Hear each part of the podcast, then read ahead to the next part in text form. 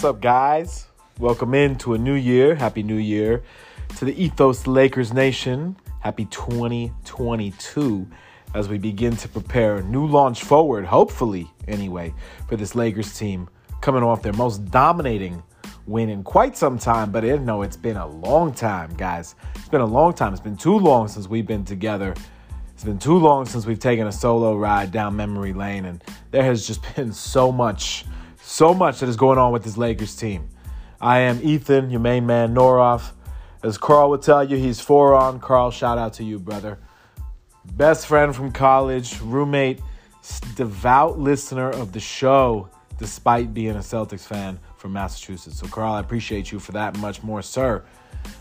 But we got to catch up on these Lakers, and let's not bury the lead despite all the different changing iterations of the roster. We'll go through all of it because there are still spots that are somehow occupied on this team by players who have no purpose.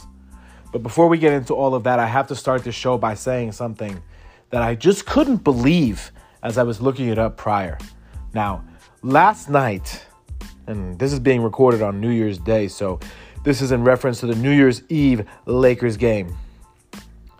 Last night was the first time ever, ever, that a player had 40 or more points, 10 or more rebounds, 5 or more threes while playing fewer than 30 minutes. Only LeBron James has done that. I mean, he was phenomenal and he's been phenomenal over the last 7 games. By the way, in which the Lakers are 2 and 5, ladies and gentlemen, over the last 7 games, they have been abysmal as we all know. Okay? Just two and five over the last seven games, but it certainly has not been LeBron's fault. During that period of time, dude is averaging 36 points, 11 rebounds, 6 assists, 1.7 steals, 1.6 blocks, and th- almost three and a half three pointers a game while shooting basically 58% from the field, 57.8%. Now, I could sit here and tell you what the tweet says, which is that it's absurd. I, I've never seen something like that, right? I don't think any of us have, and that's sort of the point. And for me, it's just one of those things where earlier this year I sat here and said, look, LeBron finally appears human. But you know what? Maybe he just needed to get some run underneath him. Maybe he just needed to get his health underneath him. Whatever it is, this stretch of basketball is some of the best we've seen from LeBron James in recent memory. Every game, he's over 50% from the field.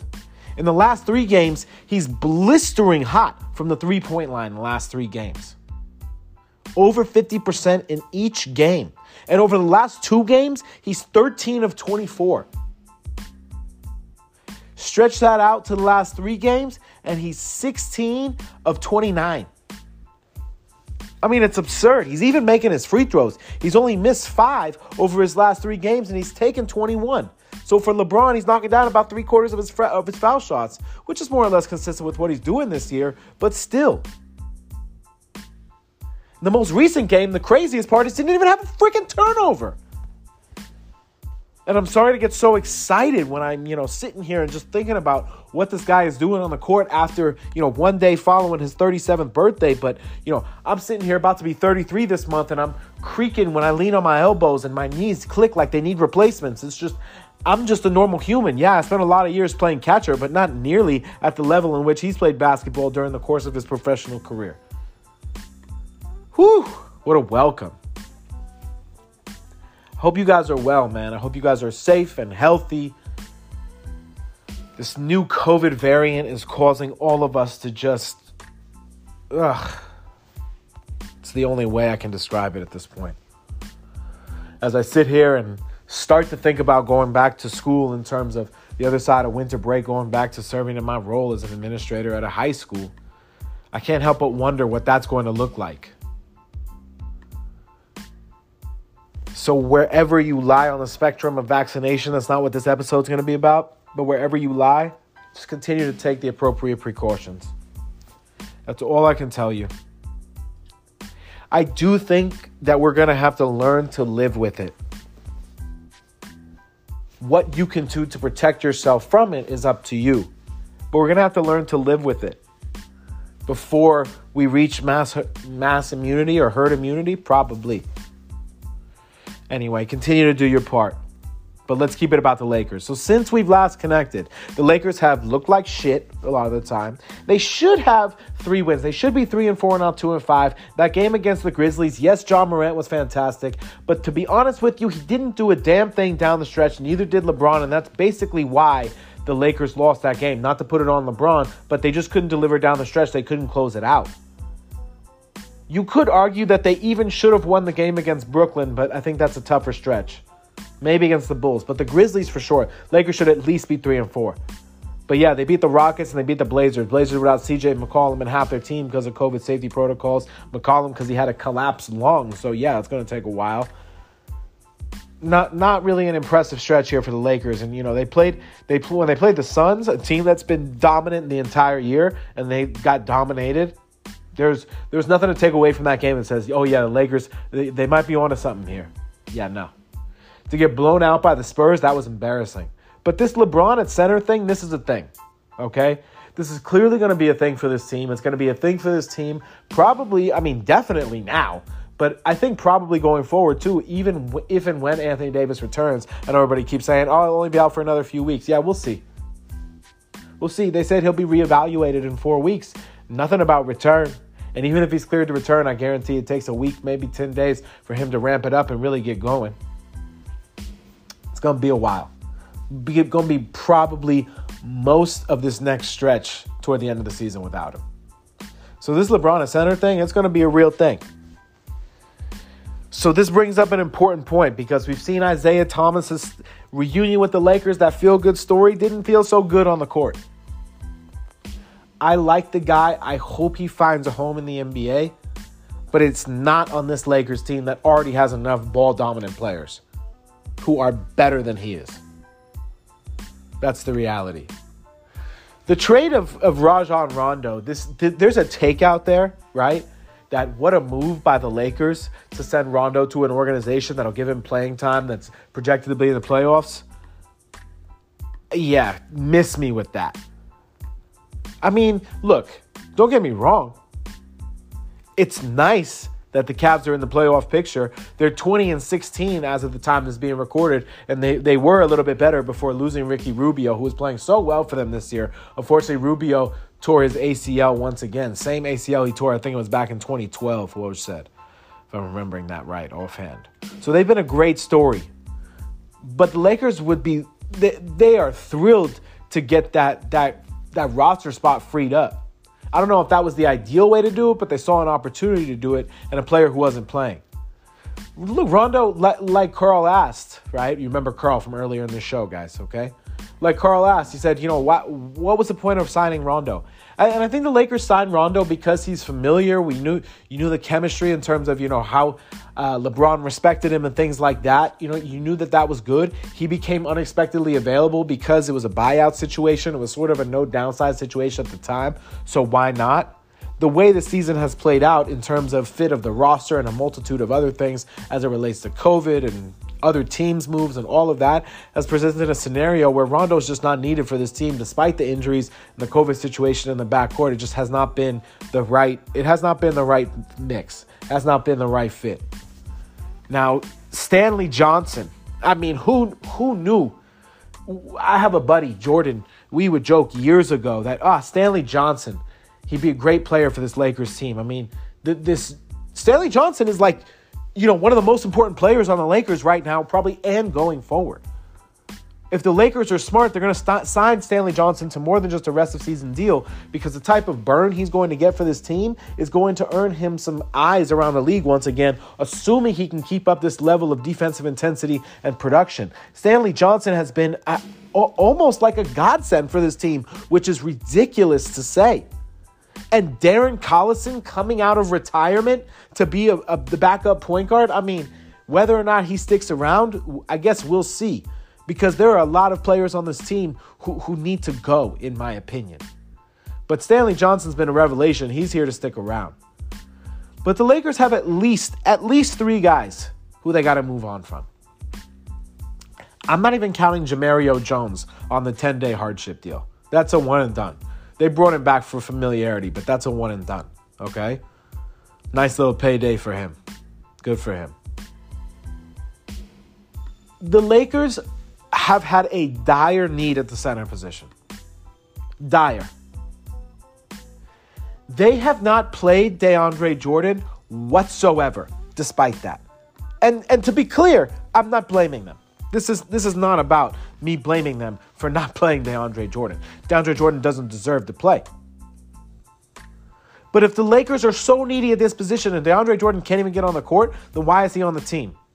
Played seven minutes against the Spurs on the 23rd of December. Last time he was on the court. Dwight Howard, I understand. Gotta have one. Dwight, I get it. And I, I think we all know that he's the better of the two. But the other guy for me is Jay Huff. Yeah, Jay Huff. This guy is on the two way deal. I get it. Seven footer, kind of an interesting project, maybe. Okay. But if he can't get on the court when the Lakers have a dire need at the center position on a two way deal, then why is he even on a two way deal? What's the point? I get it. It's for development. I get it. It's for the long term. But at some point, when the long term becomes the short term, players got to be able to play. And if you're not even willing to give him a chance, why have him around? Mason Jones, same thing for him. Kent Bazemore, mm-mm, it's not happening on this team. It's not happening. Wayne Ellington, he needs to shoot the ball better. If Wayne Ellington is going to stay on this team, he's got to shoot the ball better. I think they want to find a way to keep Darren Collison around. I'm not sure how that's going to work. But Stanley Johnson's here to stay, guys. So now this iteration of this Lakers team with Stanley Johnson starting at power forward and LeBron at center, you're giving up a lot of size. Against some teams, you can get away with that, especially when you bring Melo into the game. But against teams that are starting a more traditional center, you're going to have to play Dwight. And you're not going to play Dwight 30 minutes, so what are you going to do?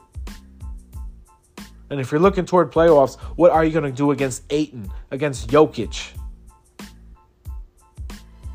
What are you going to be able to do against those guys who present that challenge inside? Go Gobert. Somehow the Lakers are still in the playoff picture, mostly because most of the Western Conference has been terrible. Okay? Golden State, Phoenix, and Utah, they're all out in front. Memphis, surprisingly, is not far behind them, closer to them than they are the rest of the pack. But the Lakers haven't done anything to separate themselves from Denver, Clippers, Dallas. You got to figure the Clippers are probably going to fall off now, right? No Paul George for a while. Obviously, Kawhi's out for the season. Probably going to fall off a little bit. So Lakers are just hovering in that seven spot. Same thing we saw from them to end last season. So this team is who we thought they were. They're not better. They're just different. They're just different. That's the reality right now. They've got to get better play from guys not named LeBron James. As me, it's very it's plain and simple. I mean that that's that's sort of the reality, right?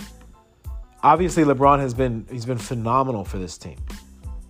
The idea that he's incapable of being the best player in the league on any given night is garbage because he's a, a product of his age. I mean, we've seen him defy that notion time and time and time again. And people still want to sit here and say, ah, oh, no, it's not going to happen. Okay, man. At a certain point, you got to be okay with just stop talking to people and stopping the conversation and knowing you're right, but being able to walk away. Someone can tell me two plus two plus two is seven, and they go argue with me all day long. It's on me to know when to walk away. I also like what we've seen from Russell Westbrook recently. I know that's going to be met with a lot of like, what the hell did you just say, man? But honestly, I think this version of Russell Westbrook is better for the Lakers.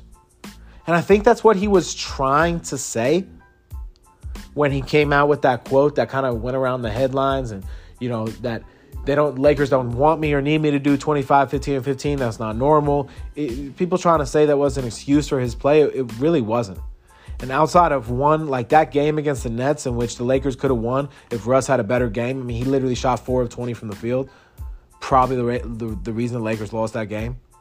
But if Russ has a uh, outside of that the shooting hasn't really been the issue in that seven game stretch that we're talking about with LeBron and you know how bad the Lakers have been, Russ has been over 50% in more than half of those games. or at least 50% in more than half those games. I think the, the line versus Portland is a perfect example of what I would love to see from Westbrook. 10 field goal attempts, makes half of them, still taking too many threes. I don't know why he shoots threes at all. Like, just stop taking threes. But makes half his field goal attempts, 15 points, 13 rebounds, 12 assists, four turnovers. I like, you know, two, maybe three, preferably even one or zero, obviously. But realistically, you know, two or three. But outside of that, uh, that's like the perfect kind of line. I don't I don't need Russ to be averaging all these shots, even with AD out. I like Russ to be averaging closer to, you know, 14, 15 shots than 19 or 20. That's an area of his game I like him to really dial back from. There's no reason for him to be shooting threes. He hasn't shot better than 32%, except during his career since 2012, except one year. There's no reason to shoot threes, Russ. But outside of that, I think the, the game script against Portland, I really hope these guys can look at and say, what did we really do well here? They played with heart. They played with a purpose from the onset. That was something I felt was different. So many times the Lakers look like they're just going through the motions. And I understand that on a team full of veterans, that might be a little bit easier to do than on a team full of kids, so to speak, who haven't been there. I, I, I, I can get that. But at a certain point, you got to decide what it's about for you. And it can't just be about, well, I've been here, so da da da. At a certain point, you got to decide what it's about. Are you going to dig in or are you going to shy away? Because the fans that are showing up, they're there to see something that you haven't been bringing all season long so far. And I hope, semi selfishly, because I'm planning to go to the game this coming week in person. So, semi selfishly, but I hope that they continue to deliver that intensity. I hope that they continue to, to, to have that level of effort. And I think, you know, with Frank Vogel now back at the helm, I think Malik Monk in the starting lineup is the thing that should stick around. I think that's a good fit for this team, especially with Anthony Davis out of the lineup. They need more scoring in the first five, and it can't just be about LeBron, and it can't just be about LeBron and Russ. I'd rather it be about LeBron and the other guys than LeBron and Russ from the scoring standpoint, to be honest with you. And I think for Malik, he gets better looks as a starter because there isn't as much pressure on him. In five games as a starter, Malik is averaging, now he's playing a lot. He, you know, he's averaging 34 minutes a game as a starter. But in that five game sample size, he's averaging nearly 17 points on 50% from the field, almost 38% from the three point line. That's, that's the player the Lakers need him to be. They need him to be a little microwave.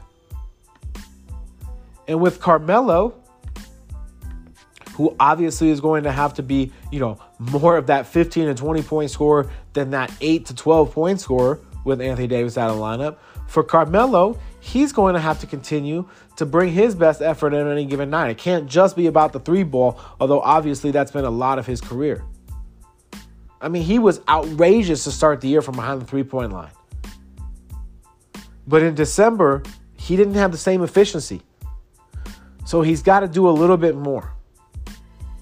I don't mind Melo off the bench. I think that's actually a better role for him, personally. I'm curious to see what the rotation looks like. You know, THT, this is a guy who a lot of people, a lot of people, myself included, thought could be the recipient of heavy minutes, especially on a team that was short wings. THT is seeing his minutes get dialed back a little bit. He has not exactly been the player that we all want him to be. Major step back from the efficiency standpoint. Major step back. Can't be averaging 10.2 points on 10.1 shots. Cannot work. Especially when that's all you pretty much bring into the table. Defensively, he's still so interesting. He's got to learn to make his money in other areas besides scoring. And he's got to develop a move besides just dribble, dribble, dribble, reverse layup to the basket. We all know that that's coming.